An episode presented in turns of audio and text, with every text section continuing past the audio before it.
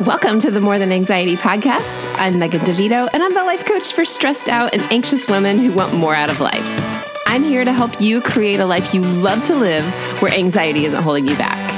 Get ready for a lighthearted approach to managing anxiety through actionable steps, a lot of truth talk, and inspiration to take action so you walk away feeling confident, calm, and ready to live. Let's get to it. Welcome to episode 47 of the More Than Anxiety podcast. My name's Megan, and I'm so excited that you're here today. I just looked at this and thought, I cannot believe that I'm already on episode 47. That means I'm coming up like what, episode 52? It's going to be a year of podcasting. That's crazy. And I'm having so much fun. So thank you for joining me. Today, I want to talk about limiting beliefs. Limiting beliefs are just thoughts that you have on repeat that you think are true, even though they're not. These might be thoughts that you have about circumstances or about other people or what's going on around you. And they don't even have to be about you. They could be about how the world works or about how people deal with other people or even simple ideas that you think are true, even if they're not, and even though most of the time they aren't. So, we're going to go pretty deep into limiting beliefs today. And I really want to talk about how they shape your perception of yourself or of other people or of even the world. And I want to talk about those origins. Like, where the heck did these thoughts or these beliefs come from? Then we're going to go into how believing certain things keeps you stuck and sabotages you and really cracks your self esteem and your self confidence. And then, of course, how they all mix up with anxiety because I bring everything back to anxiety because I lived it for so long. And my guess is that if you're listening to this podcast, you probably do too, or you wouldn't be here listening to a podcast about anxiety.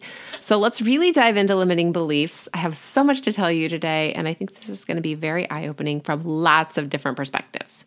So let's start with some examples of limiting beliefs. One could be something like, I'm not smart or beautiful or good enough to do this thing, whatever it is that you want to do. Another one could be the world is dangerous and full of evil people, or I don't have enough time.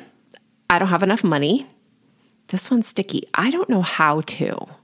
That feels very true. Like if I said, I need you to go launch a rocket, you might say, Well, I don't know how to do that.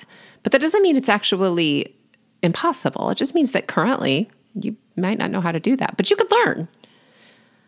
And the big one that I always go back to is I'm too anxious. I'm too anxious to do this thing. My anxiety will not let me. And I just want to call that one out for the crock that it is right now because everybody on the planet feels anxious sometimes. It's just what you choose to do with the feelings or the thoughts that you had. I feel like I need to make that a sticker and put it around all over the world so everybody knows that you do not have to listen to that. It's just a limiting belief.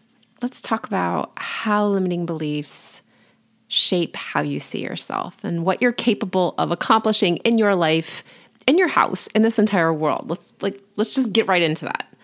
When you fall into the trap of believing the limiting beliefs instead of seeing these beliefs as opinions or only thoughts that are running through your brain, you're going to act as if they're true. So, what I mean is, if you believe that you're not good enough to do something, you won't try and you won't learn how to do the thing. Even if it sounds fun or like a good idea, you'll continue to believe the thought that you're not good enough. You told your brain it was true. Your brain believes everything that you tell it, even if it's nonsense.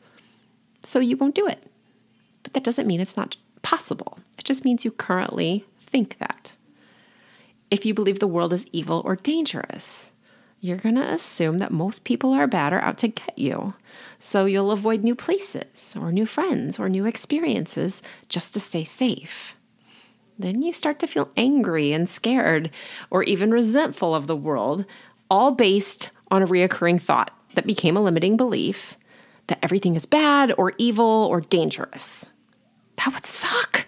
Like, there's so many beautiful, wonderful things and incredible people out there. But if you have the thought that everything's bad and dangerous, you won't ever go see it. If you believe that you don't have enough time or money, you'll say no to opportunities that could actually give you more time or more money. You'll miss experiences that make you feel like you are less instead of having less. neither of which is true at all. so this keeps you right where you are, always saying no, always being anxious, always holding back and feeling stressed out and anxious and like you're less than someone else. And then again, resentful that other people can do things that maybe you feel aren't possible for you. And then there's this belief that you're too anxious. So when you feel that you're too anxious to do things, you are actually making yourself more anxious. You're teaching your brain, just like with all of these other limiting beliefs, that your thought is true and your brain believes it. So the next time you have the thought, it already believes you're too anxious, when in fact, you just feel anxious, but you're totally capable. So, even more, all of these limiting beliefs can cause you to start to be really stressed out. And of course, like when you're stressed, that's just a precursor to more anxiety. We build up the cortisol. I've talked about all those hormones. We're not going to get into that too much today, though. So, where did these crappy beliefs even come from? If the thoughts aren't true, why do you have them? If you've ever listened to almost any of my past episodes, you've heard me talk over and over again about your brain and its number one job. Limiting beliefs are just a way of keeping you safe. And safe is about as ambiguous as the beliefs that you're holding on to. And what I mean is, your anxious thoughts aren't true, and your limiting beliefs aren't necessarily true either. The beliefs that you have about yourself could come from maybe where you grew up or how you were raised. And we see this all the time that we assume things like women should be friendly and they're so emotionally driven that they could never run things because they would cry all the time, which is insane. Completely insane. Uh, or when we believe that boys should only play with trucks and girls should only play with dolls. Those are just weird, old fashioned limiting beliefs. And lots of times, the limiting beliefs we have are just passed down from generation to generation without question. It's not that these, all of these passed down beliefs were intended to keep somebody stuck or powerless, although, I mean, some definitely were, but they were beliefs of the time that we know now have they've expired and they just need to go out with the trash. There's other limiting beliefs, though, that could come from experience that you might have had in your life that created a core memory or a traumatic event, maybe. And these might be mountaintop moments where you learned that you can speak up for yourself, or you have to act without thought, or they could be moments where you were shamed or terrified because of how you were treated or something that happened to you. So, if you were a victim of abuse, or if you observed something really scary or heartbreaking, you might think you're too weak or too anxious to handle difficult emotions or situations. Here's how we know that's not true you're here today and you are doing things in spite of the fact that you have a horrible event in your past or a memory attached to that horrible event, you're still doing it. You don't like the memory, you don't like how it makes you feel, but the thought that you can't do it is totally bogus. You're here and you're already doing it when you don't think about it. So, when you continue to believe all the thoughts that you have about who you are, or what the world is like or what you can handle, you create what's called a self fulfilling prophecy. And you continue to act like that according to these thoughts that you have just to stay safe. Or if you say, I can't go on that vacation because the world is bad, you won't go, even though if you went, you might find out the world is beautiful. Am I making sense here? So, this could be to save you from embarrassment or from failure, or like I said, to stay safe if you think the world is bad, or even just feeling uncomfortable emotions. But every time you repeat the story, you make it true, and your brain tags it as a success. It says, perfect. They didn't go. That means we, like, you know, we outsmarted the danger again. This is even when you're frustrated and you don't like how it's going if you really want to be able to do something and you're seriously angry with yourself because you think it's impossible or you can't or you're not capable for whatever reason, it can make you really angry and resentful because you want to do it, but your belief, which is a lie, isn't letting you. So when you say you're too anxious, and you specifically avoid the thing that makes you anxious, you're just going to continue to be anxious about it and to feel terrified of whatever it is. Nothing will change until you stop believing the thought. Even when you feel inside your body, when you feel anxious or have a ton of uncomfortable emotions. It just keeps being true, even though it's not based in fact at all, only in fear. So I heard a quote today from a friend of mine who is also a coach. Her name is Christina Arnold, and she's brilliant. You should check her podcast out too, by the way, and I will link that in the show notes. But the quote was Both fear and faith rely on the absence of data. Hold on a minute. Both fear and faith rely on the absence of data. We can't really back up fear with data because we can always find more to disprove it. And we can't really back up faith with data because that's why it's faith, right? It's being sure of what we hope for and certain of what we haven't seen. So you can believe whatever you want in your brain. If your brain says it's dangerous or true, you'll always find evidence for what you want. You'll just go on believing it until you find evidence to make that situation not true. And that can cause like a real thought explosion, something that you've believed for the longest time, and all of a sudden you find some data to find out you were wrong, that's hard, isn't it? to go to a place where you're like, oh God, now I'm embarrassed and I have to admit that I've been wrong all this time. That's a great embarrassment to have. You just learned something else. But if you're looking for data in what you've already done in the past or uh, to determine what you think you can do in the future, you don't have any evidence yet. So you'll continue to think you can't do it because you haven't done it yet. I love the word yet, you guys. So before I go any further, I want to be clear on the difference between feeling anxious about something and feeling actual fear. Okay, because we can throw out the word I'm afraid and I'm anxious interchangeably, but fear is an emotional reaction to something specific. Like it's a real danger. If there's a fire and you feel afraid, that's fear. So fear is specific and real. The fear of anxiety is different, though, because the feelings are the same. Anxiety is persistent fear. It isn't based on actual threats, and it can come from anywhere from, I mean, you can feel anxious over a song on the radio or to a word that makes your nervous system go bananas. Like if somebody were to say a word, what is the movie? There's a movie where somebody, every time they say the word cancer, they're like, cancer, and they whisper it. That's a trigger word. And that's what I'm talking about. If you hear a word that would make you feel anxious. So when you're afraid, the fear is present and you respond and it goes down and it goes away. When you're anxious, the feeling of fear is present, but there isn't anything to go away.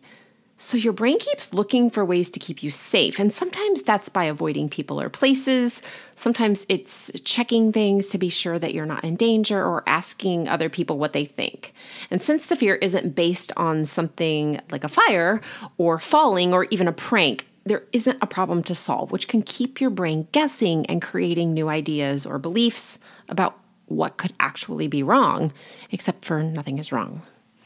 So, how do limiting beliefs you have make you more anxious, and what can you do about it? Remember that limiting beliefs are just beliefs that you have, but they aren't necessarily based in fact at all.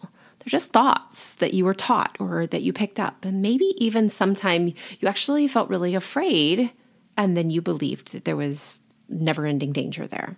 You might not even know why you have these beliefs right now. And if you're listening to this thinking that the stories you tells your, tell yourself are the God's honest truth, I just want to ask you to stay open to challenging yourself for a while really look for the truth in what you think. And if you hear yourself saying, well, that's just what I believe, just know that you can stop believing things anytime you want. You just simply change your mind and remind yourself that you're choosing to not believe that anymore until it sticks. I one time convinced myself that I didn't like french fries or cheesecake, which is totally not true at all. And if I can convince myself of that, you can convince yourself of whatever you choose also. If you don't like what you're believing, start telling yourself a new truth. If you're tired of telling yourself that you suck, stop saying it. If you're tired of telling yourself that you're too ugly and stupid, stop saying it.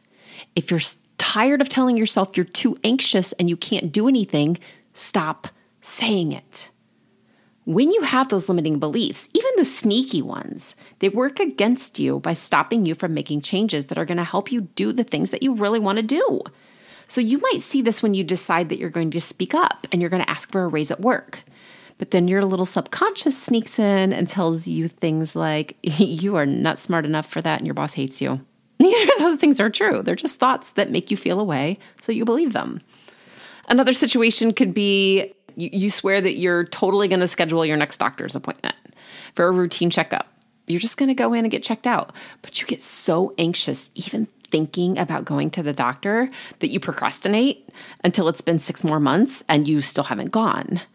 And with all the love in the world, we all have limiting beliefs. So be gentle on yourself here.